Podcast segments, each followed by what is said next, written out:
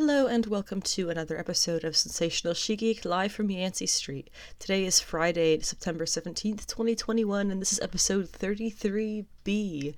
On this episode, as it is a standard B episode, we're going to start with going over just a couple of pieces very briefly of news before we get into the standard Friday comic book pick list, which are things that I enjoyed or thought noteworthy to mention uh, that came out this week on the 15th for most things or the 14th for DC Comics.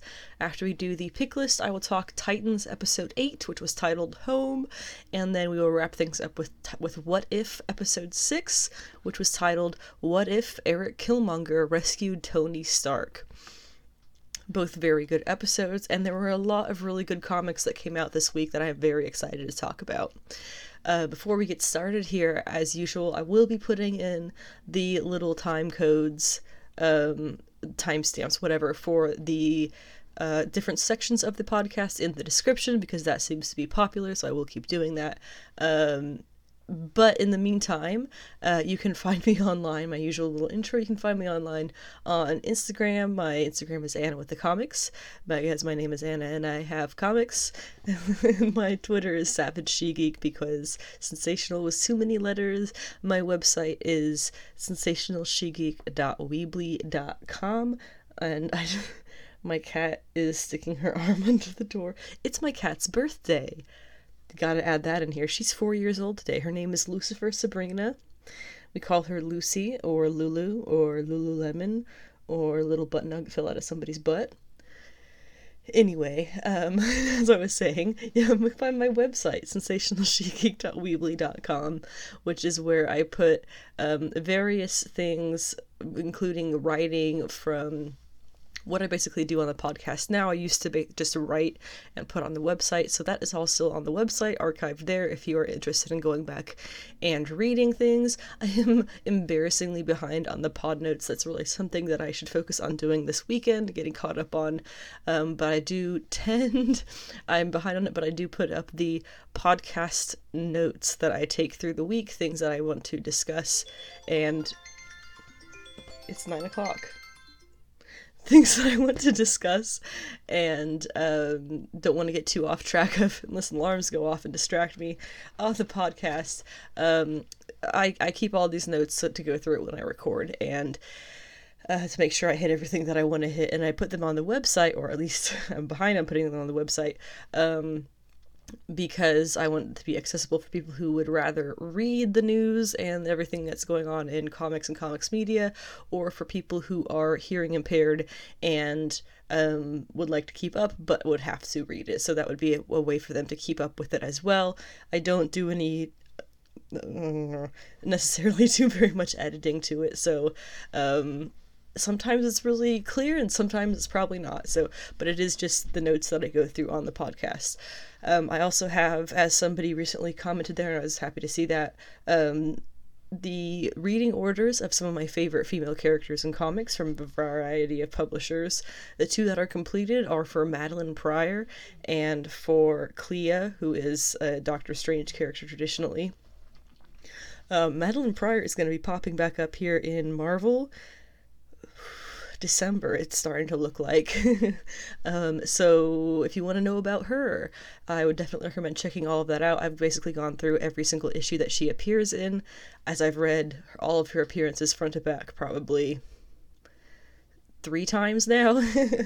um, I go through all of the appearances that she has and summarize what happens each time she appears to be like just a summary of her character's history in general. So, um, if you would like to catch up on knowing her, that is there for you as well. Also, on my website are links to everywhere that you can listen to this podcast, which does include YouTube, where I also post action figure review videos.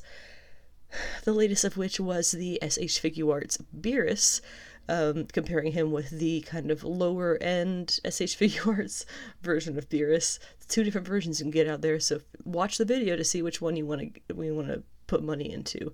Um, the next thing that I'm going to be putting on the the YouTube for review videos of that sort is going to be the HasLab Sentinel whenever that decides to show up because I think we got tracking two weeks ago.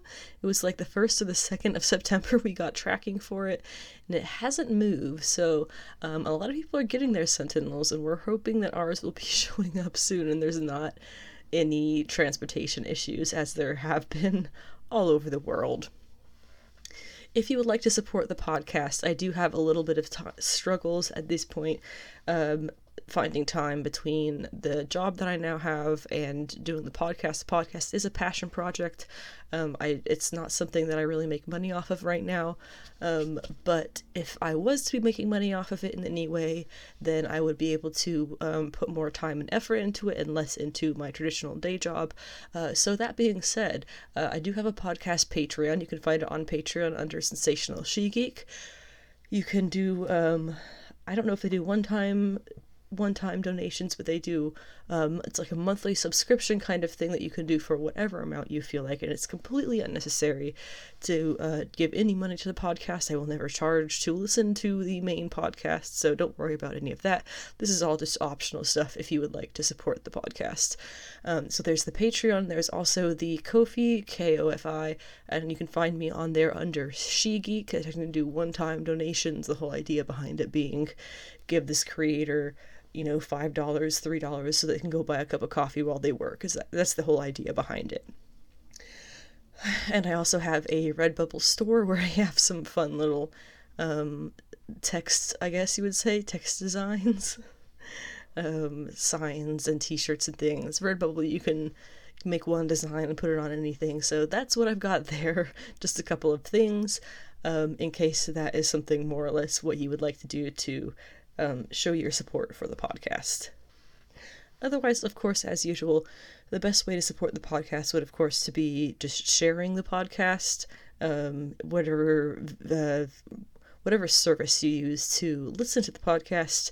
You can like, you can subscribe, you can share, you can comment, yeah, whatever the, whatever the things you can interact with the podcast, interact with it so that other people are more likely to see it and interact with it as well.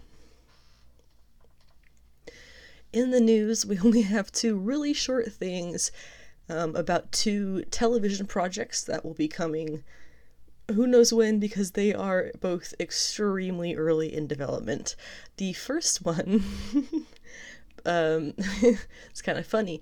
Uh, as a spin off of the Matt Reeves The Batman movie, which has yet to come out, but does have really, really good early reviews. Um, as a spin off of that, there is going to be a Penguin TV series starring Colin Farrell, who does play the Penguin in the Batman uh, spin off or sorry, in the Batman, and he will be playing him in the spin-off too. Uh, and this will be on HBO Max, and it is supposed to be something like a quote Scarface-like origin story. so that that makes me feel interesting. um, no disrespect to Colin Farrell or Matt Reeves or anything like that. Um, Coswald Obblepot, Cobble. Ooh, Oswald Cobblepot. I, I messed that one up, didn't I? Oswald Cobblepot. Uh, Cob. Oh, wait, now I can't stop. Oswald Cobblepot. there we go. That is the penguin. Um, and he is not really a character who I would really he's not the kind of character who I would have, especially like what 10, 15 years ago, uh, guess Colin Farrell would be playing, or really anybody would be taking too seriously. But then again, look at what's happened with the Joker. A lot of people taking him way too seriously, but um, yeah, this is um interesting news, and that's really all I have about it. Is that it's apparently in the works. oh, I do also have that it will be executive produced by uh, the two guys who are executive producing the Batman, who are of course Matt Reeves, and the other one is Dylan Clark. So, assuming that the Batman is a success, then I guess we'll, we'll all want to see the Penguin TV show. Is it going to be called The Penguin? is it going to be called Oswald Cobblepot? Because as far as I understand, he's not going to be the Penguin necessarily in the Matt Reeves Batman movie. He's going to be Oswald Cobblepot. Um, And if you've seen the trailer, which at this point I think most people have, uh, if not, go watch it. Um, he looks, you do see him very briefly, and he looks like a younger penguin who is maybe not the crazy crime crime lord that we know him from the comics as nowadays. But um, I don't know. this is interesting news, and that's that's we'll just have to wait and see. Uh, similarly, we'll just have to wait and see what happens with this one because I'm a lot more. I, I, I, I don't really care if the Penguin series does well or not, but if this one, you know, assuming that it comes to fruition, it'll have to do well um, because it is a live action She-Ra series that is in development at Amazon of all places.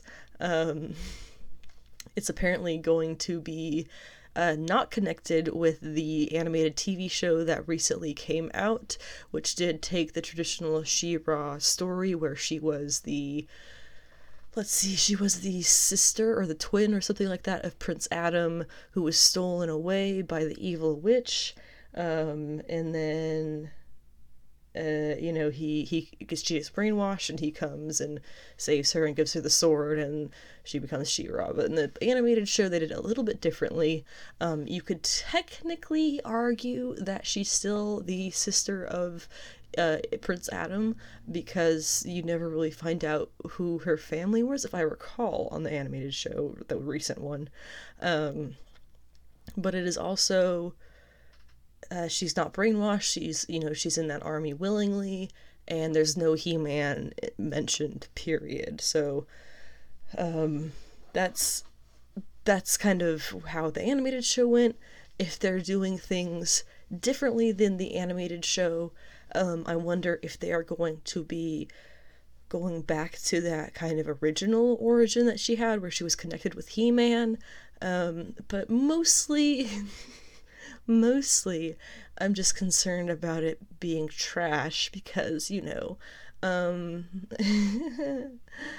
I really, really enjoyed the He Man series. I don't know if I ever talked about it on this show, but the Master the it, it's not a He Man series. That was the whole thing.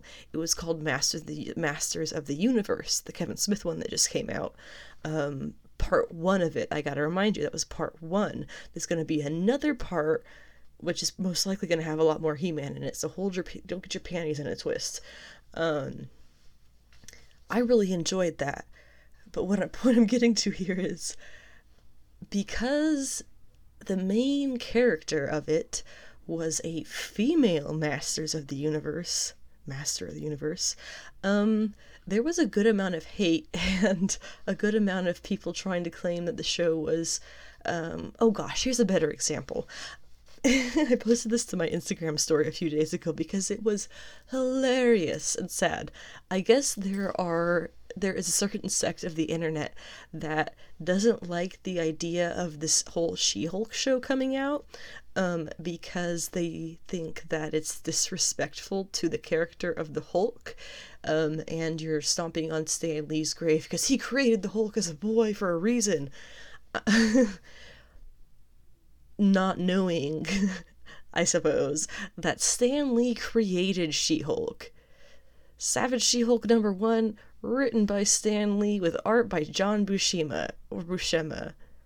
Please don't shoot me for not knowing how to pronounce it. I know his name. That's what matters. um, but that was Stan Lee there, guys. So um, please stop with the oh, I hate all these female remakes of Man Things. No, that's not what it is. That's not what it is. It's just not made for you. Um, and just suck that up and accept it for once. But that's my concern about the She-Ra series now that I've gone on about that for long enough. Um, it could, I, I want it to be excellent, obviously. Um, but as with many things, who knows? It could be flaming pile of trash. Sometimes that kind of happens with these streaming shows, but that's life.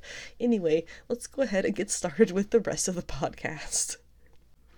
We had a lot of really, really good stuff coming out of a lot of different publishers this week, and we have a lot to go through, so uh, we'll get started here in a second. But I wanted to stop and note something first.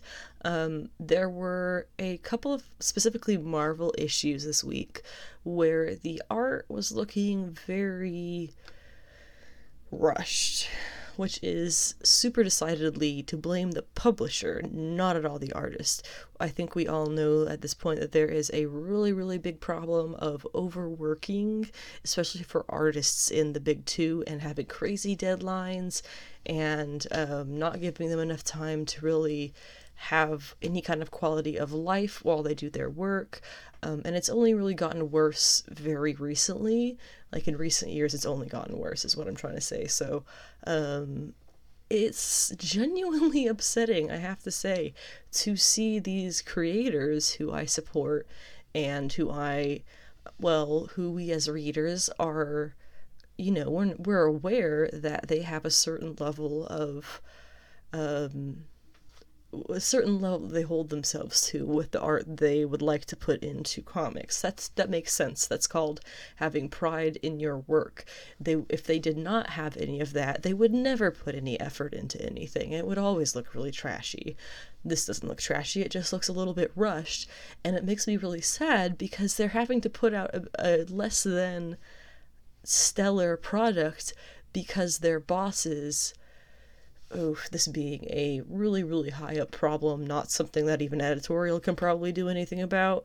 Um, but their bosses don't give them enough time or resources to get the job done in the amount of time they need. It's. I follow uh, the artist Megan Hetrick on Patreon, and she has a Discord that uh, patrons are all a part of with her in there, and it's all very casual and friendly. Um, but I get really good insights into especially the art side of the comic creating community. And um, just she doesn't do a lot of art with Marvel anymore because when she does do art with Marvel, it tends to be we need this in two days. or something to that extent, where um, with her just as a primarily cover artist, you can see how that would get real problematic really fast when you have interior artists who are potentially working on multiple issues a month who now have to double down and either make sacrifices in their personal life, in their quality of material that they put out, or both, because there just isn't the time to do it all. It's just not possible. So, whenever I notice these things, which um, the issue specifically that I did notice it in, I'll mention it when I get there Trial of Magneto number two. Um, and the other one was Marauders number 24. Now, it's also worth noting that these are both House of X, whatever you want to call it. This is both the the the mutant, the X Men side of things at Marvel. So potentially this is at the time just a particularly bad problem on that side of things because of various changes going on there. Um, but whatever it is, it's not fair to the artists, it's not fair to the readers necessarily, and it's the publisher doing nothing but um, that being that meme with the person on the bike sticking the stick in the bike pegs and falling.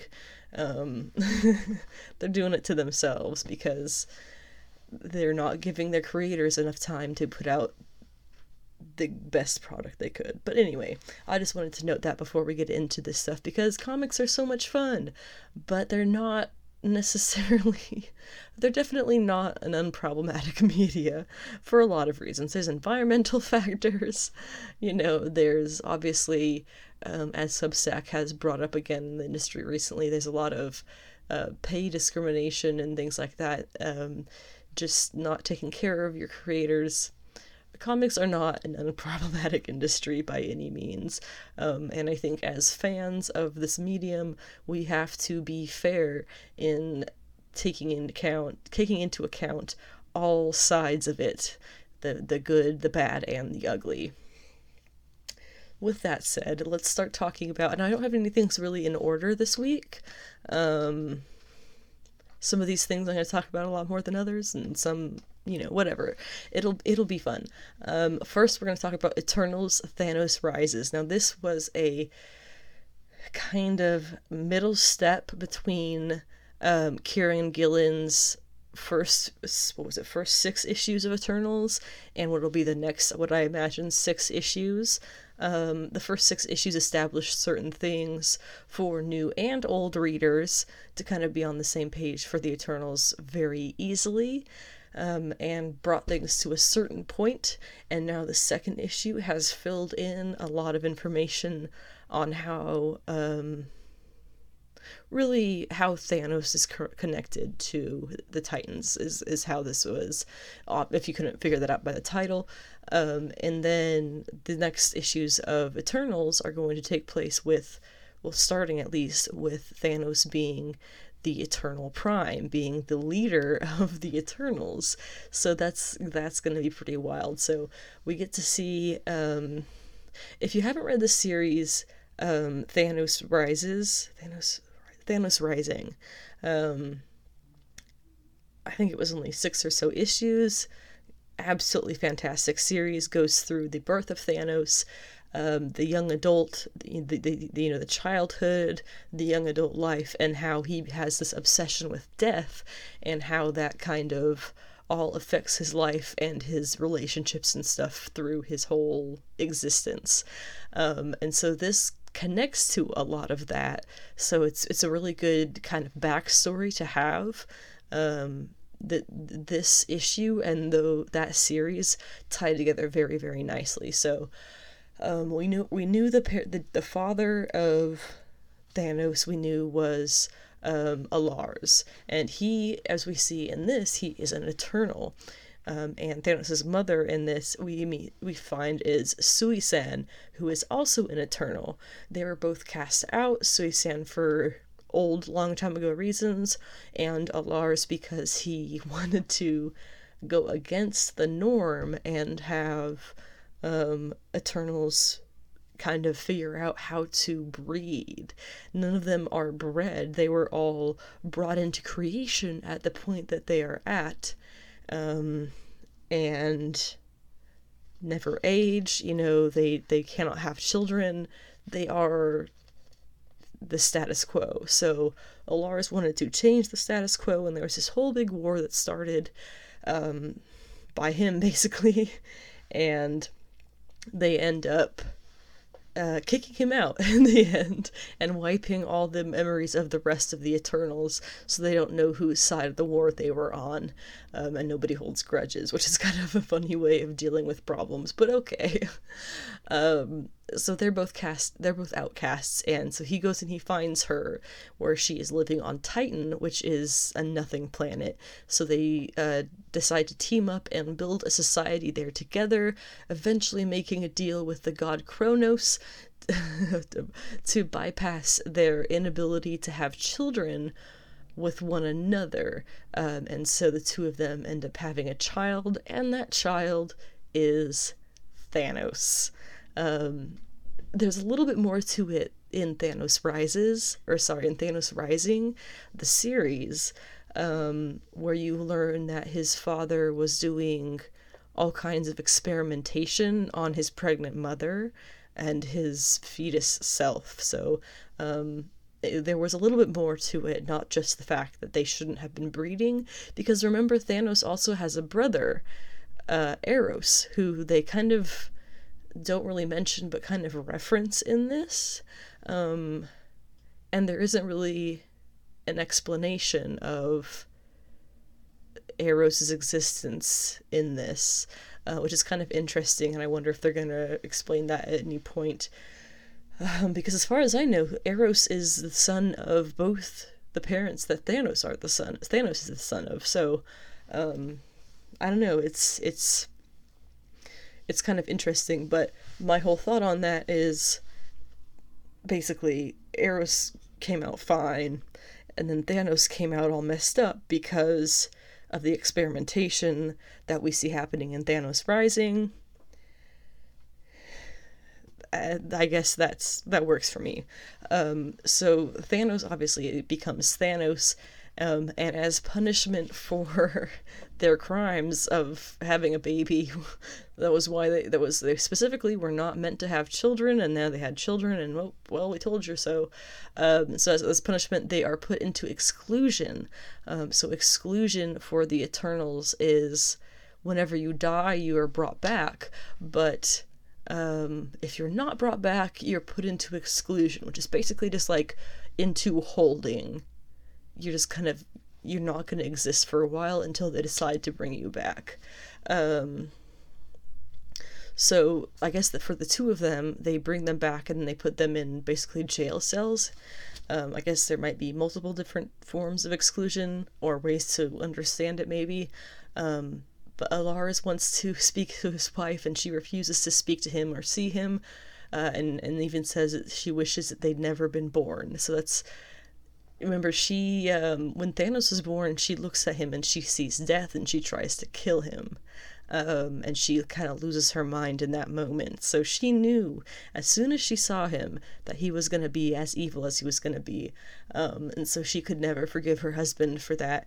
Um, so for her husband, they get put him in a room where they add a single pixel of light to the the 360 degree kind of screen that's around him. They add a single pixel of light for every death caused by Thanos until he goes blind with his eyes getting burnt out. That's pretty nuts. Um, and so the issue kind of ends with this very spooky premonition of sorts. Um, that says if Thanos were to find out the only way to destroy the womb that bore him was to destroy the planet itself. Um, that's gonna be a little dark because of course if his parents are in exclusion they are being held at the center of the planet. Uh, because the planet in a sense is the machine that keeps bringing them back and whatnot but um uh so eternals thanos rising um rises i keep saying rising because it's thanos rises versus the thanos rising series tongue twisted but really really satisfying um, I love how Kieron Gillen sticks with using the kind of uh, blue, or I guess I would say black pages, the same way that Hickman utilizes the white pages for information in the X Men stuff for him right now. Um, they do say the similar thing over with the Eternals for um, for Kieron Gillen with black with blue lettering, and it looks really good. And it's kind of a nice contrast to the different uh, worlds that these characters and groups of characters come from. Marauders number 24 by Gerry Duggan and Phil Noto, as I did mention, uh, it was super clear that Phil Noto had to do a lot of rushing on this, cutting a lot of corners. His interiors on comics are usually some of the most stunning things because he does all of his own line work and coloring, but this issue was it looked like he only got halfway through the process through his standard process of artwork before he had to turn the pages in which is really upsetting. They didn't give him enough time to put in uh, his full effort there. So uh, but it's still a really good issue. It focuses a lot on emma and kate um, and those are characters who you know are we should all be fairly familiar with. And so it's pretty clear when um, when he's kind of cutting corners, like I said, to to get things done faster, and it's it, it was still really good. Um, but there's been something with this issue that's been happening for a minute now. Um, that I really this this series, I mean, that I really really enjoy. Um, I mentioned it before. I think the last two issues that have come out, and that's that it has kind of become the women of the Hellfire Club just kicking butt not even really without lifting a finger.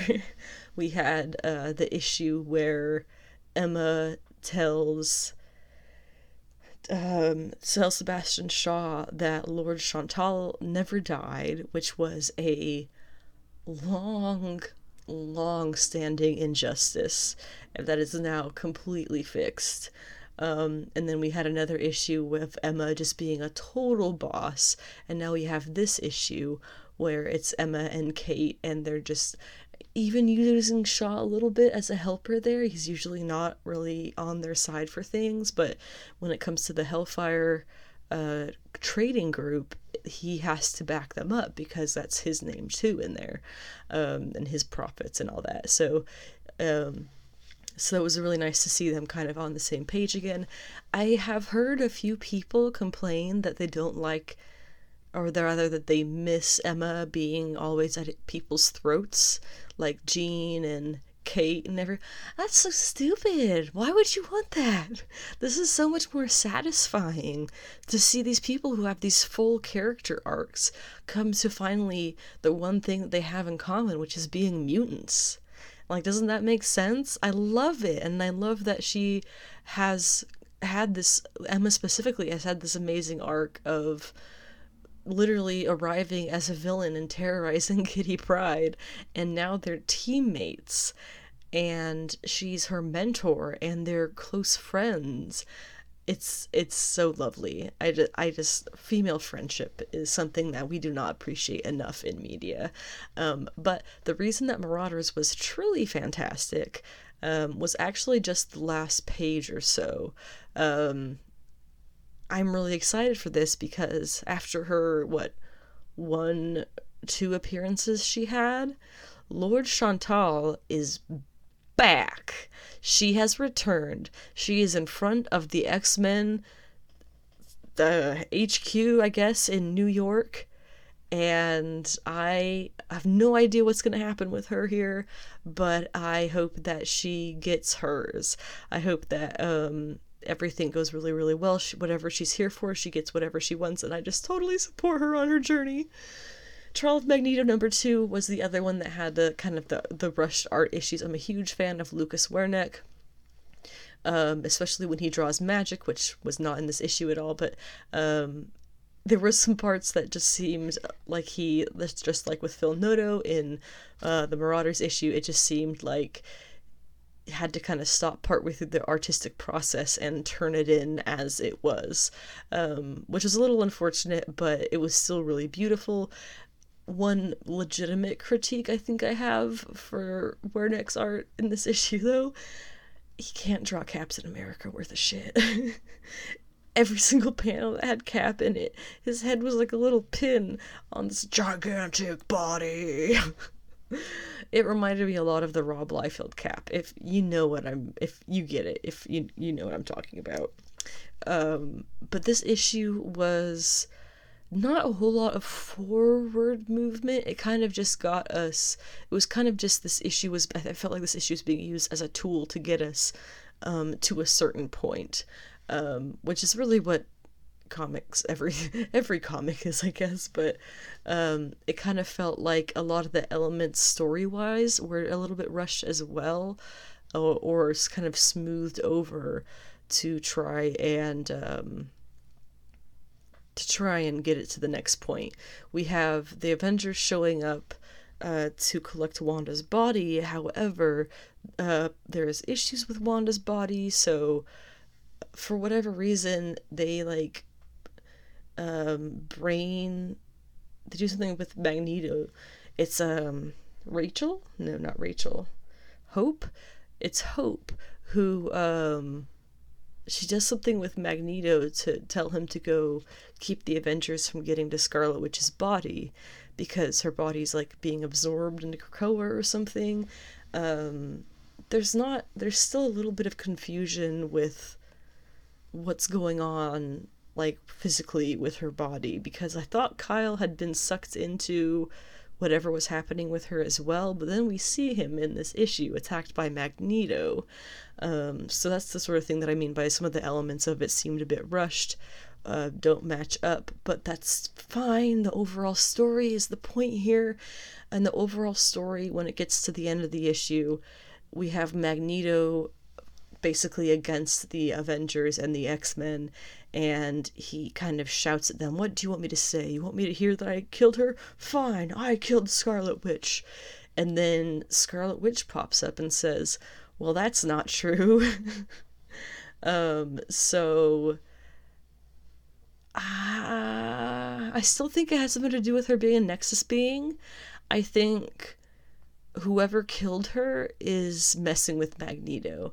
I think they are possibly making him think he killed her, um, or possibly have a notion that oh shit, maybe I did do that, something like that. I think I think he's getting messed with, um, and potentially this Wanda that we're meeting is not the real Wanda and is also just another layer of I'm messing with Magneto. Um, I'm not sure, but I I definitely think that that's that's it's this is not just gonna be um, you know, now that I think about it, if you put that into to the, your brain, think about trial of Magneto, it becomes a different kind of trial. You know, it becomes a trial of wills of a sorts, um, and that kind of would make sense as well because we obviously know, as I've been saying since before the first issue came out, we obviously know this isn't going to be six issues of them trying to figure out did did Magneto kill Wanda that's not going to be what this whole six issue thing is going to be. That would be ridiculous and so drawn out and boring. Um, so possibly the trial of Magneto is going to be more like Magneto having to survive through all of this to get to the truth. Um, that's kind of where I'm where I feel like I'm at with theories with this right now. I would love to hear other people's theories with it though because um, it is it is a kind of a cool it's it's a kind of a big deal. Whatever this is going to end in December, which is right when Hickman is going to be signing off of all of his X Men stuff, which I'm still mad about. I'm mad at Marvel about it, not at Hickman about it. I'm actually mad at the other X creators about it because they didn't want to move forward and he was ready to move forward, and so that's why he's stepping back. And there's a possibility he won't come back and finish it, which would be so sad. Um, but in any case, this is uh, one of the big things that we've been waiting to see play out in Hickman's whole X Men journey. So, um, whatever errors, minor or bigger as they may be, it's worth overlooking. Extreme Carnage Agony is the last symbiote the the last symbiote issue of the Extreme Carnage story. There's going to be one more issue, I believe, and that is going to be Extreme Carnage Omega. Uh, for this issue, I really, really, really loved the art. I could not get enough of the art. That being said, there are two artists. It was the first half of the issue. The art in the first half, it reminded me of Stephanie Hans if she drew manga. Um, I really, really love that. As for Agony, um, she seems to be actually kind of on Carnage's team here. Um, very much a middle ground character of I'm here to do whatever I need to do to survive.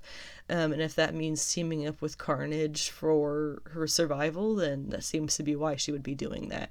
Um, her specific symbiote powers and attacks are really really nasty she she like spits acidic venom um, in a really cool scene, she actually told a mugger to smile the way that, you know, they would to her. It'd be pretty if you smile more, you know, like that. Um, he told him to smile more before ripping his face off as she melted it with her tongue. Really, really brutal, completely badass. Um, I just, I kind of, I'm not really sure where she's gonna land in the end of this because it seems that her um, her loyalties would definitely be able to be swayed. Also, she has a collection of dead person parts um, in her apartment, apparently. Um, and she's got an arm in this issue. She has an arm um, that she like she looks at agony and pats her on the head she's like you know popping out of her shoulder just pats her on the head and is like it's okay for eating the other arm but it would have been cool if we had the pair like, what? Just like kind of really out there with the brutality, but it fit and it was a really, really fun issue. Um, this Extreme Carnage series is definitely turning out to be a lot more fun than I expected, but that being said, I have to say it's the. Um, the Phil, not Philip Kennedy Johnson. Um, who is it that writes the Scream stuff?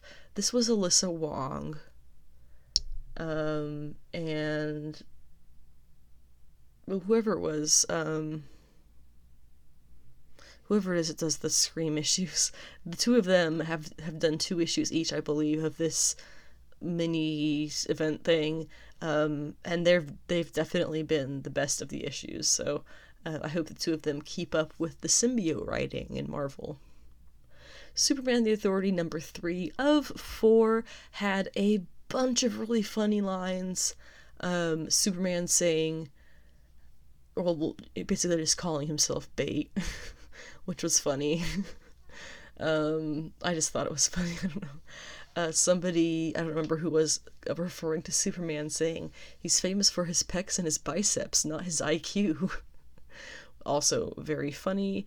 Um, and then Enchantress saying, after the Suicide Squad in my underwear, this group is like the Brady Bunch. Also really funny.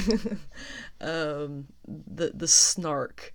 It's some really good snark that Grant Morrison has got down in this, and I love it. Um, in this issue, we've got now Superman, Manchester Black, Midnighter and Apollo, Steel, Enchantress, and now they are at least heading to get Lightray. Um, when we see her, she's about to kill herself. real dark, but uh, someone there stops her, disguised as a friend apparently, but is actually some kind of foe of darkness that she gets enveloped in. Um, and then Apollo and the team come in, bringing light with them, and they get attacked by some members of the Ultrahumanite army uh, who have been awoken. And Superman ends up taking on the Ultra Humanite, who has taken on Grundy's form for some reason. so Superman fighting Solomon Grundy slash Ultrahumanite. I there's only one more issue of this, and I have to kind of assume that some of the stuff happening later this year involving um, Superman and Batman and the Authority uh, has to be related to this because this has only got one issue left, and while the issues do feel a little bit longer than their standard comic book, there's no way that I mean, unless I don't know, there's no way it's going to get wrapped up in one issue completely. But then again, we are talking about Grant Morrison, who is a legend for a good reason. Um, so, whatever happens in this last issue, I have absolutely no doubt that it will be fun and satisfying. Um, potentially get you excited for those other things that this may be connected to, um, or it'll just be a fun last series for Grant Morrison at DC because this is their last series for or their last work period for um, the last work for Grant Morrison at DC. So if you are a fan, you will be wanting to read this. Verse number one got kicked off this week as well, and I gotta say, it was actually pretty good. Um, we had the first Vampirella we get introduced to.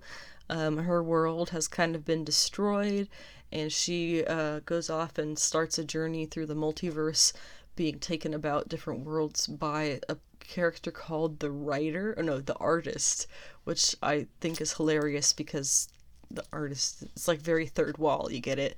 Um, and then we meet this other Vampirella who is uh, kind of more or less the Vampirella that we all know and love, um, except this Vampirella was born of Lilith, which is canon, but this Lilith was of Earth, um, Adam's first wife, the same way Lilith from the Bible was, um, and that's why she just birthed Vampirella, who was, I guess, the queen of the vampires or something. I don't know, but um, this this Vampirella is of Earth and of Lilith, um, so she is approached by um, the the Vampirella who was of that other world, who has apparently been going around warning Vampirellas that this creature is coming through and killing all of them.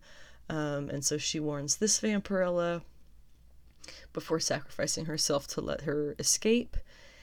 And then she finds out that the character who is going around killing all the vampirellas is herself also a vampirella, um, which wasn't super surprising because I felt like it was pretty clear. But um, there's some good interesting roots to the story. Um, I will 100% be getting the Meghan Hetrick covers, which I recommend you to check out as well because they are so stunning, um, as most of her work is, especially her Vampirella work. Whew. Um, so definitely check that out. This is probably I would say similarly along the same level as Sonjaversal. Um, this isn't going to be something that's super serious. This is just going to be a fun story that's a little bit ridiculous, a little bit out there, and a lot sci fi. Porcelain number two is the Maria, another Maria Llovet project.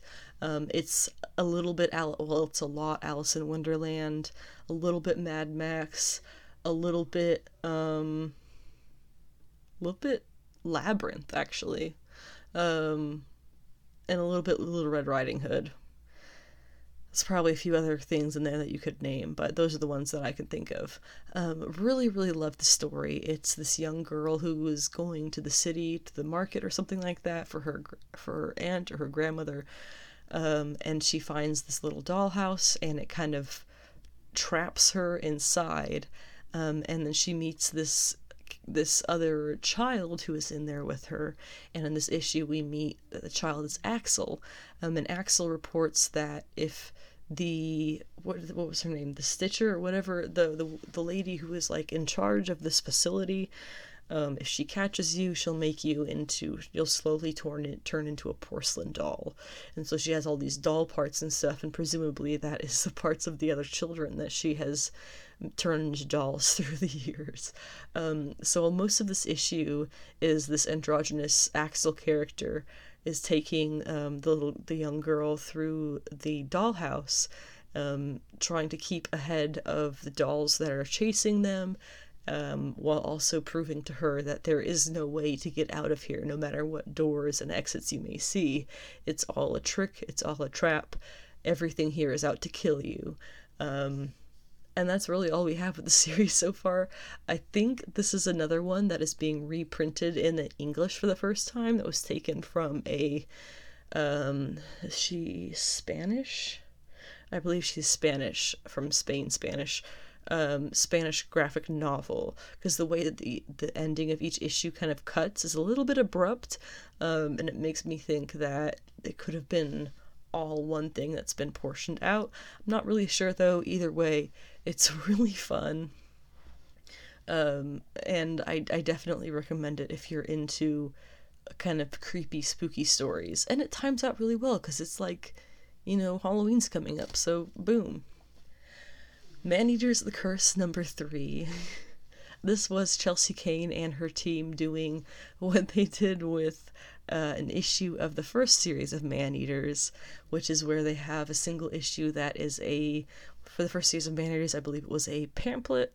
This issue is a issue of Witchcraft for Children magazine, which is not a it's not a magazine that exists, uh, is not a publisher of any kind or anything like that that exists. None of the stuff referenced in it exists. It's literally all spoof ads and um, spoof articles. It may sound ridiculous, but this shit is so funny. The amount of work that this team had to put into this thing to make it like a full fake issue of a magazine. Like, that's a lot of work. They had to create a full issue of a magazine. That's a lot of work. I'm sure anybody who's in magazine publishing can attest to that.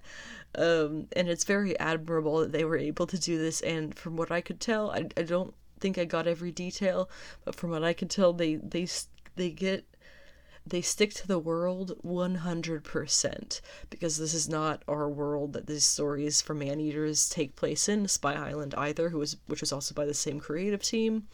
This is a different reality altogether. Um, and the like snarky um, humorous, dry humor way that everything happens, in this issue included, is just so incredibly stellar. This is the kind of comics I want to read till the day I die.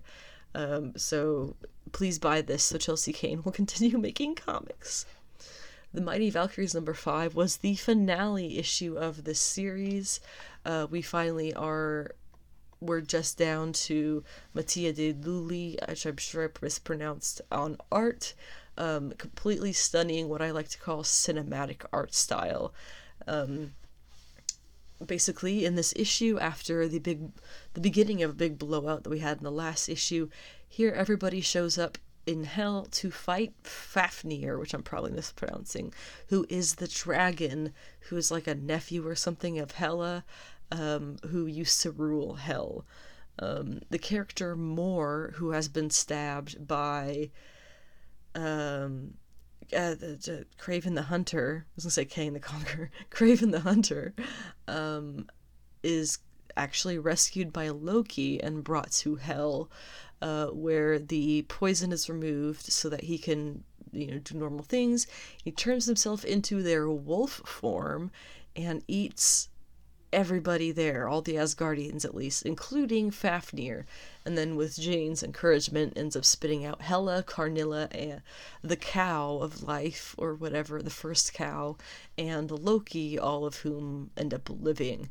Um, it would seem that the three baby gods Karnilla accidentally stole. It seems that she kind of willed them into being stolen. Um, kind of accidentally stole them when she was willing them into existence, but this wasn't willing them to existence. She was just willing them to her presence more. Um, it seems that they have been able to go back to their parents in New York uh, to be watched over by Jane and Loki, and Loki is seen putting pro- protective spells over their apartment to make sure that there is as little trouble here as possible. So then Jane and Runa, at the end of the issue, go off with Wilhelmina, who tells some story about not wanting to give birth or trying not to give birth before crossing over the border. Um, I don't know who that is. Who's Wilhelmina? When, where did she come from? What have I forgotten? Wilhelmina? What the? Wilhelmina? Who was Wilhelmina? Whatever it is, I hope we see more of Jane and Runa soon. Harley Quinn, eat, kill, bang, eat, bang, kill tour whichever order, you know. Um, this was really, really cute. Uh, one thing, if you didn't like the TV show, you are definitely not gonna like this because it's kind of, I mean, it's like the TV show on comics rules. Is that even possible? The TV show is on comics rules. I don't know. It was. It's just. Um, it was super cute. It's all about Harley uh, trying to make sure that Ivy is like good and everything after leaving the wedding. Ivy is not good. Ivy is having some serious issues with having to um, accept the fact that she has left Kiteman at the altar and um, feels like she will never be loved and accepted by anything. Blah blah blah. It's very. It's it's a very tough um, situ- mental situation that she's going through. And Harley is Harley, but she does care. So um, hopefully, she will continue to do her best. And I guess this is kind of going to be a pit stop between seasons two and three. Um, we are still getting season three, I think, coming in the spring of 2022. So uh, keep a lookout for that. In the meantime, you do have this series. I know it has come out digitally already. I'm aware. Um, but I am not doing that. I just want to read it paperback because that's how I do things. Um, I don't know why the voice change there was necessary, but I really enjoyed this. The tone matched the tone of the show really, really well, and the, so did the art, um, just giving it a tiny bit more of cartoony, like comics cartoony elements to make it fit a comic. So, really, really good. Black Widow number 11 was excellent. I have to give kudos to the artist for doing a great job of mimicking exactly how Elena Casagrande does her um, action sequences that she's very much become known for. But I just can't help but wonder what kind of magic she would be able to pull in if she had been able to make this issue herself. Um, I know she is not permanently off of Black Widow by any means. She is, I think, doing like every third issue or something now, which is kind of disappointing because her art is one of the most beautiful things to look at and all goodness. But um, you know, this was this was really good art as well. It fit, and I am loving that we have this team now of these four women working together. It's Black Widow, it's White Widow, it's Anya Corazon, who is Araña, and it's the new girl whose name I don't remember. Lucy? Was her name Lucy? Whatever it is. Um, she has cool electricity powers, and Anya obviously is a spider girl um, it's a really cool team. It's it's some characters, specifically White Widow and Anya, who we don't really see too much of, even in Widow's line of work. Um, and then this new character who seems to fit in really well as being kind of a counterpart to Araña, um, being of similar age. So uh, in this issue, they were fighting this these pair of villains, or at least this was the widows. The widows were part fighting this pair of villains I suppose they're villains, who are called the twins. Um, there's some kind of circus act where they're twins, obviously, who can shift their body mass between them. So one of them can be really, really beefed up and the other one can be kind of scrawny, or they can both be kind of middle ground. Um, and it's something that they do instantaneously during fights to keep people on their toes, which was really, really well portrayed in the art. It was made very, very clear what was going on. This was something that I honestly think 30, 40 years ago, at this point we'll have to say 40 years ago, like the 80s or even the 70s, um, this would not have been a thing that could have happened in comics. Um, having these two characters with these powers, there would have had to been so much textual explanation and exposition about it to try and explain it. it would have taken up the whole damn page. Um, so with with modern comic art being as excelled as excelled having excelled as much as it has um, I think I, I honestly think that's how that worked. And again, kudos to the artists for doing a really fantastic job. You're not Elena Casagrande, but you're still really good. Fantastic Four Life Story number four, which I believe is of six total issues. Uh, this was the 90s, good old 90s. And this issue, for the most part, was focused on Ben Grimm. It was him narrating for the most part. Um, we have Sue is broken up with Namor. We have Reed is actually an old man but stretches his skin to look young. Um, we have oh, we have uh, Shuri marrying the little Richard. The little Richard. Oh God, that's terrible. Um, Servitor, you know their son, whose name I'm blanking on right at the moment. But uh, I, that's a genius hookup, I think, to children of Marvel royalty in a sense, um, and also smart people. Whatever. It was. I'm doing a terrible job with this.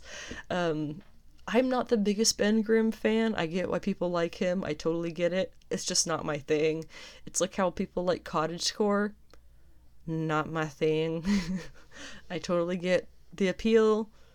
It does not appeal to me. Uh, but what was really cool about this issue in the end, the Silver Surfer arrives um, and kind of proves that, you know, no matter what prepping you guys have done for Galactus, I'm just his herald, and you guys can't do shit about me. What are you gonna do when Galactus shows up? So, um, really brought some of those questions up. Um, and the next issue is to be the 2000s.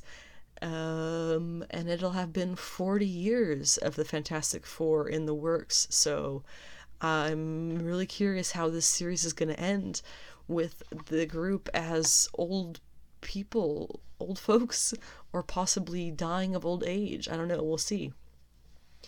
Homesick Pilots number nine confirmed that the ghosts that we see in this series are all created through trauma. Um, and you take the salt and they stay away from you, which is great. Um, however, they kind of are taking over Meg. Um, and when her team tries to kind of rescue her, she realizes that um, all of this needs to stop. Um, all of the the creating more trauma, the house creating more trauma, and all the ghosts and everything, it needs to be ended. Um, but there's ghosts everywhere. All this trauma happens everywhere. So um, I don't know if there's going to be a 10th. I mean, I know there's going to be a 10th issue. I don't know if there's going to be anything beyond that. It hasn't been solicited yet, but I can't see this ending in an issue. It's possible to happen, I'm sure, but um and the in the 10th issue solicitation, if you've read it, it does sound pretty final, but um, hoping that there's going to be more beyond that because the series has so much room to grow still, I think. Spider Woman number 15, uh, just real briefly, this was Jessica's niece uh, we find out her mother's back, well, her backstory, I suppose, was that her mother died in childbirth because, prefacing all this, do you remember that really messed up storyline that was like a what if kind of? Um, where Mary Jane got cancer because of having sex with Peter Parker. You get how that would work, right? Yeah, so apparently, um, Jessica Drew's brother did the same thing to his wife, and um, through her pregnancy, having his child basically killed her, and she ended up dying in childbirth. So uh, that's her sad, tragic backstory. Now her father's a villain, and his new girlfriend is a villainess, um, and the kid gets a spider suit um, it's kind of cool, I guess, to see a disabled kid being a superhero. Um, but I really am I'm, I'm good with all the new characters, the new hero characters. I'm I'm good. We have so many new additions recently that just haven't stuck. Let's take a let's take a chill pill for a second. Um, but this is fine. I still really love Karla Pacheco on Spider Woman. Um, I know this has been kind of an up and down with the Keegan Black and everything. Um, but I think over her overall visual of what she wants to do with Jessica, I think is still really good. Ma number one, um, very very dark. Um, this is a girl who goes out to a feminist retreat with her sister, and she ends up going to a bar that night by herself, gets really drunk and gets roofied, I guess, and is molested. Um, and there are flashbacks of this is how happened to her before, um, where I guess she was in college and there were boys who filmed molesting her, and there were some really awful things said in the trial. Um, I should also mention this will be a this issue big trigger point for a lot of people. Um, there are not any punches pulled with the trauma that this woman goes through. Um, and we don't know what it is yet that's going to be happening with her. But based on the few lines that we did get about the, the continuation of the plot, basically, it seems that she is getting transformed into kind of the embodiment of her, her rage, her disgust, her feelings of being trapped, all of that. Um, and that will, I'm imagining will end up lashing out at her um, her attackers but I, I I'll probably try issue two. It was just it was very heavy, um, so we'll see if I end up sticking with that for the long haul. Titans United number one. The interior art was kind of meh in my opinion, especially compared to such a gorgeous cover. Um, but uh, the the plot basically seems to be somebody is giving the powers of the Titans team members two random people and they have all kind of joined up to figure out what's going on. We're going to move on now to Titans episode 8, which is titled Home. The episode starts off with Crane and Jason trying to break into the water supply for Gotham so that Crane can dump his drugs, which you remember is the no fear drugs, into the city's water supply. Uh, Jason, though, is pretty much done with him at this point and uh, gets him on the same page of, of that by beating him unconscious. When he wakes up, there is some guy who works for the city doing a final inspection on the building. Um, and fills Crane in on the fact that the wall he was trying to get through was 10 feet of steel, and in the dude's own words, it would take the power of the sun to blow through. So, oh, um, who do we know that has that level of power? Actually, more than one person. So, we can see what's going to happen here. Um, so Crane goes to his mom, Dr. Uh, Crane Sr., played by Deborah Hale. Um, she wants nothing to do with him and tears him a new one with her cutting words. She is a psychiatrist, after all, and his mother. She can pinpoint his insecurities from a mile away, and she uses exactly the language that he understands to spit it at him in the most painful way. Which he's a psycho. I totally get it. Feelings have been hurt and things have been said, but again, he's a psycho.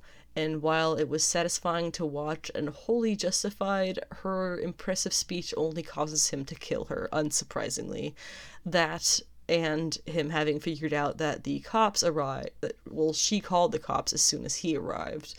Um, really too bad they don't get in the room in time to save her or to capture her son, so Another nice little failure there for the GCPD. It's also worth mentioning that in the comics, the Scarecrow's mother is called Karen Keeney. She is not a doctor of any kind. She does not seem to have any real important overall, um, I don't know, importance, relevance to his character arc as far as I can tell. Meanwhile, uh, after Jason left Crane, he went to some seedy underground Gotham live sex studio or something, uh, but ended up paying them to just roleplay as Hank and Dawn, which was obviously super weird. Uh, and the dude gets weirded out by it. Don't blame him. and he leaves. Uh, the girl stays for a little bit and tries to comfort him, but then his time with them runs out. Just the scene showing how messed up in the head he is, that's all. Uh, last week's episode actually ended with Gar, who Beast Boy, finding a letter to Jason from someone who seemed to be close to him. Uh, and this week we get to see her, or we get to see him meet and speak with her. It's Molly Jensen, who is played by Eve Harlow, who we can, uh, we were briefly introduced to a few episodes back as a friend of Jason's from if I recall, just after he died or after he uh, quit being Robin or whatever. Um, they, they talk and basically agree to keep each other in the loop and aware about Jason's comings and goings as best as they can. This leads to a conversation between all of the Titans about what to do about Jason. Do they kill him, jail him, or rehabilitate him? Gar reminds them of when he was taken over by, I believe it was Cadmus Labs, and was working against the team, and they took him back understandingly and afterwards. Um, while I would argue that is extremely different than the situation that Jason has been putting them through, um, it, it it's worth considering, you know, that mistakes have been made, he has been manipulated. But is it possible to completely re- rehabilitate someone like that? I don't know. But in any case, this conversation does seem to get through to uh, the other team members enough for them to stop arguing about killing him, at the very least. Also, I did I forget to mention Komand'r and Connor are doing the dirty. I knew it, I called it, I was right. Uh, there was a scene earlier on with them cuddling in bed naked while Blackfire shows him various planets in the solar system on some high tech, no doubt, Tamaranean 3D hologram thing in the air above their bed, and now we see a whole scene of them going at it, which was wild. Uh, they uh, got really good chemistry, and also, more importantly, below the bed, while they're doing it, there is some kind of purple, flamey glow beneath the bed. It's obviously coming from Blackfire, who we believe doesn't have powers, or at least not that she knows of. So maybe we'll find out that she just needed a nurturing environment for it to develop. That would count as that. Uh, but also, um, as much as I think this is adorable as hell, this does leave a little bit too much room for them to do the classic false betrayal plot, where Komand'r is tricked into believing that Connor betrays her somehow and turns against the Titans in turn, uh, who in turn just really assume that she's, oh, she's just evil, okay. Uh, but anyway, they are enjoying other's company very much when Starfire walks in.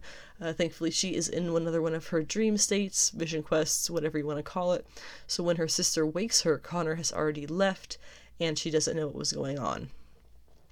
But the vision state is still an issue, so Koriand'r goes back to the sensory deprivation bath to try and see if she can get a clear look at what the vision is. In her mind, she's clearly or she she sees herself in an empty theater.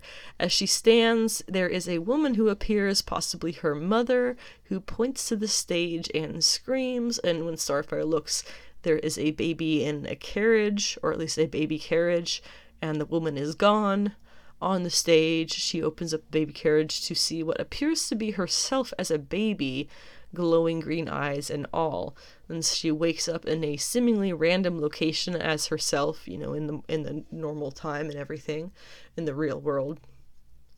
And she has been watched over this whole time by her sister and Connor, who have followed her up here, uh, and no one really understands why she stopped here. Before they all go their separate ways, though, she does say to the other two, Hey, so you two are sleeping together? Which is really funny. And in the car, it is, of course, very awkward. Blackfire says that they should break up, pretend that it was nothing, but Connor admits that he can't pretend that it's nothing because it was his first time, period. very cute, I guess, and Blackfire is clearly very pleased with that. Um, on the Dick and Barbara side of things, it looks like their relationship has been made at least somewhat public, and they're meant to be attending a gala together. Babs is dressed but at the office, of course, and Dick is trying to get out on time from the Wayne Manor. He's interrupted by what was a delightful surprise, in my opinion Tim Drake, who is stopping by to say that he knows he's Nightwing and Bruce Wayne is Batman. What does he want? To be the next Robin. He knows Jason is Red Hood, but figures he was wrong about his theory for Jason being a Robin since Robin died. I got really jazzed about this, honestly, because this is exactly how Tim Drake gets the job as Robin in the comics. Dick is the first, Jason was the real charity case, and then he's the one who died, but Tim.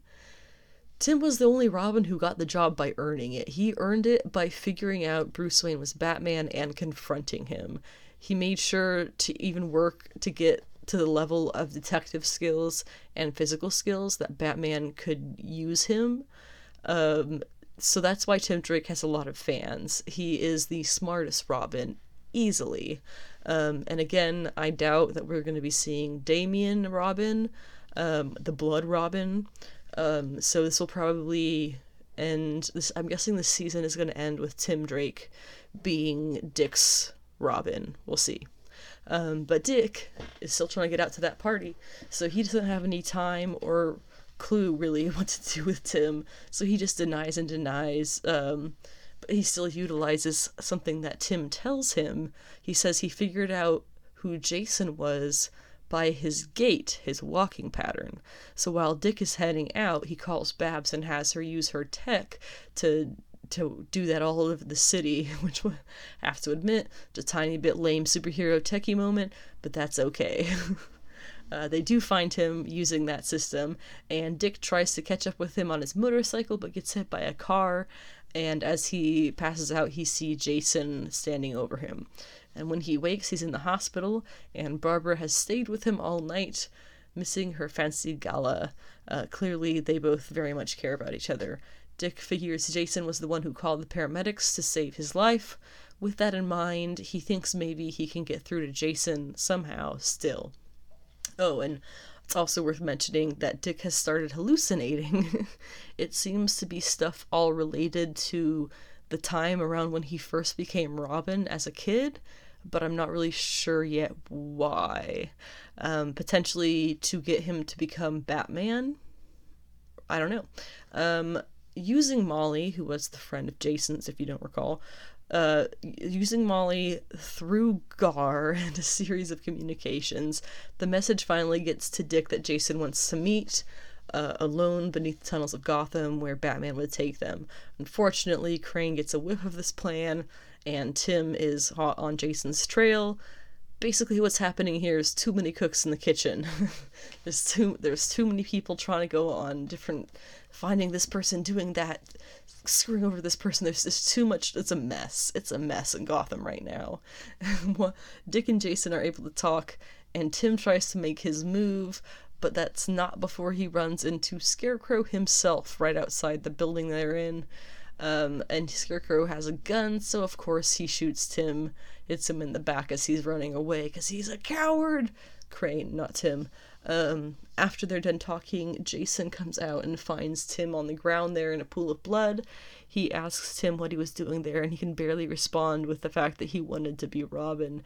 Oh god, saying that to Jason, who was his role model, who's fallen so far. Oh my god. Ouch.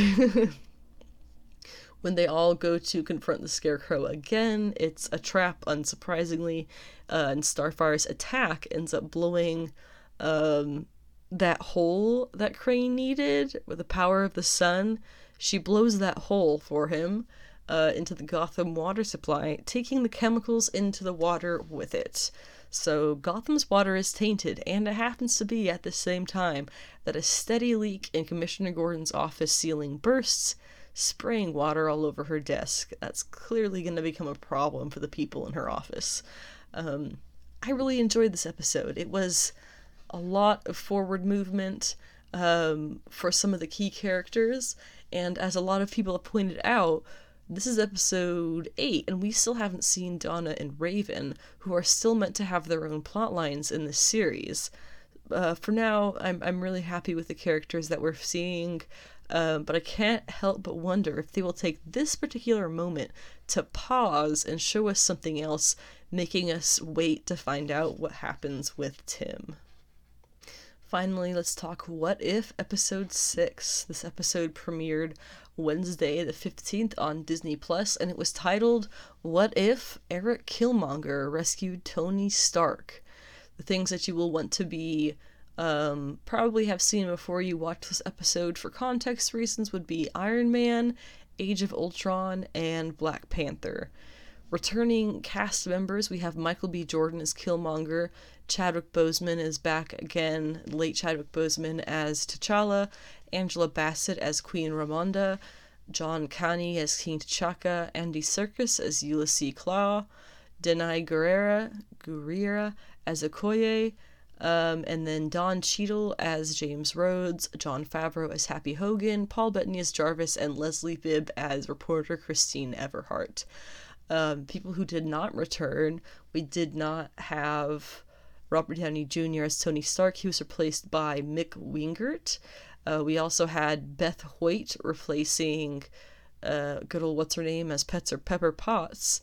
And then we have uh, Ozioma Akagha playing a much younger Shuri than we've seen in the movies. And that guy called Mike McGookill as General Ross. And then Kif Vander Vanden Weevil, oof, sorry, as Obadiah Stane in that infamous first attack in the Middle East in Iron Man, the bomb that lands next to Tony does not go off and almost ends his life. Instead, it is picked up by Navy SEAL Eric Stevens, codename Killmonger, and dispatched. He wipes out the attackers, saving Tony and causing him to never have to become Iron Man. Instead, he's just regular asinine Tony. He makes Killmonger his chief of security, who immediately outs Obadiah Stane as the real villain in that desert attack, and takes the security promotion from Happy, as well as Stane's COO position. He and Tony are buds, at least from Tony's perspective. He shows him the vibranium ring that he has and his plans to make unmanned attack drones like giant mech robots called liberators. Tony, being Tony, wants to impress him and decides to go ahead and create that machine. To find more vibranium, Killmonger and Rhodes meet with Ulysses Klaue, who is, of course, Andy Serkis, in a twisted version of the scene where we met him in Age of Ultron. And he gives Killmonger a vibranium Wakandan spear and offers to sell the US government the rest of his stock of vibranium. Uh, that is before they are all attacked by none other than a somewhat younger Black Panther, T'Challa. Still, Killmonger is able to kill his cousin, um, who is Black Panther, and he also kills Rhodey. Uh, of course, this does not take Stark long to figure it out, and he coroners Eric back in the Stark facility about this um, with the machine of his own design um, in an attempt to take him out privately at home. Of course, this does not go the way Tony plans, and Killmonger ends up using the Wakandan spear to destroy the machine and then kill Tony, but not before making him suffer both physically and emotionally, as he admits to only ever manipulating his dumb, egotistical butt. it's a pretty pretty bad way to go, Tony.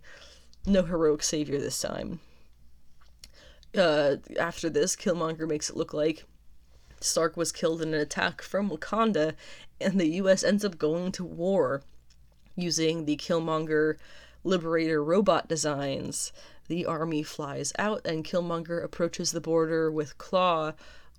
once Klaue shows him how to get in, he kills Klaue and then brings him to the Wakandans as a peace offering. He fills them in on who he is and all the American plans, and when the US Army comes, he successfully uses the Wakandan shield to block off the signal to the bots, shutting them down within the Wakandan borders. But since he still wants to be the hero of the hour, he secretly reboots them, and the battle begins for real. While Shuri and her father T'Chaka stay and watch the battle from the palace, Killmonger leads the second wave, shouting Wakanda forever a few times in a way that really didn't sound right coming from him. It was sounded really awkward coming from him.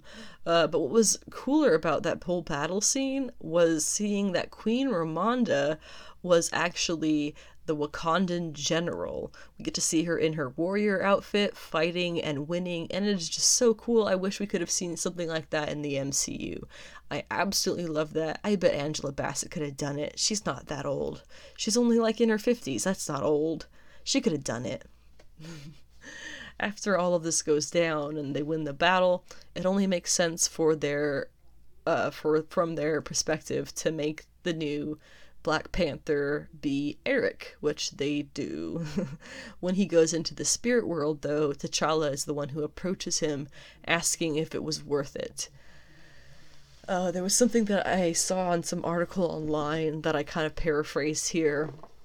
Um, that was there was some parts in this episode um, involving T'Challa that definitely got me. Um, what it said about basically what it said on that article was that um, the Star Lord episode was a celebration of T'Challa that talked up his potential to make the universe a better place. The zombie episode had him had him give a meaningful speech about remembering the dead and keeping their memories in your heart, similar to what we saw in the MCU.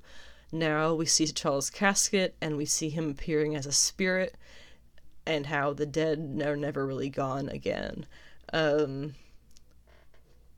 I think that they're when I picture how they're gonna start the movie Wakanda Forever, I kind of picture like on one side it's I picture like a while you were gone kind of fun video the, the way that you know they did at the school in Spider-Man. Um, but it would be really really sad because it would be explaining how T'Challa died um, or the other option would be just start with the funeral, which is basically we saw a little bit of it here in this what if episode, but that would be the other way I could see it happening. Just start with the funeral, carrying his casket to wherever it goes. Um, just cover that without really explaining it. I don't know. Um, but that's again, that's I we all of us are going to be sobbing when that movie comes out. They're gonna make sure of it.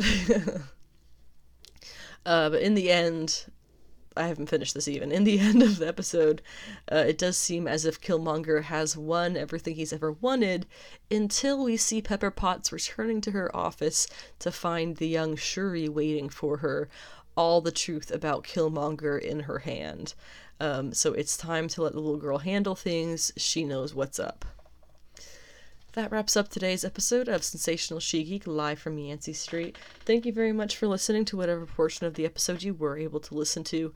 I will be back this coming Monday, the 20th of September, with an episode that will be focusing on the next comic book pull list for the week. Um, and then I'm going to be going into December solicitations, meaning uh, stuff for Marvel and DC that have been announced for coming out into December. It's a little bit early, but they've already put those out, so I will be going over whatever um, relevant or noteworthy things that are in those December announcements for what's coming out for Marvel and DC. Thank you again for listening to the podcast. Um, if you do have any questions, comments, or concerns, or anything like that, feel free to reach out across any of my social medias or anywhere that you listen to the podcast, and I would love to hear your feedback and etc. comments. have a good week. We're getting into fall next. By oh, I think by the time we get to to Monday episode, it's almost gonna be um, officially fall. So Weather is starting to get a little bit cooler where you are, I hope. Um, don't get a cold, wear a mask, follow the rules, and don't be a dick and get sweaty about comics.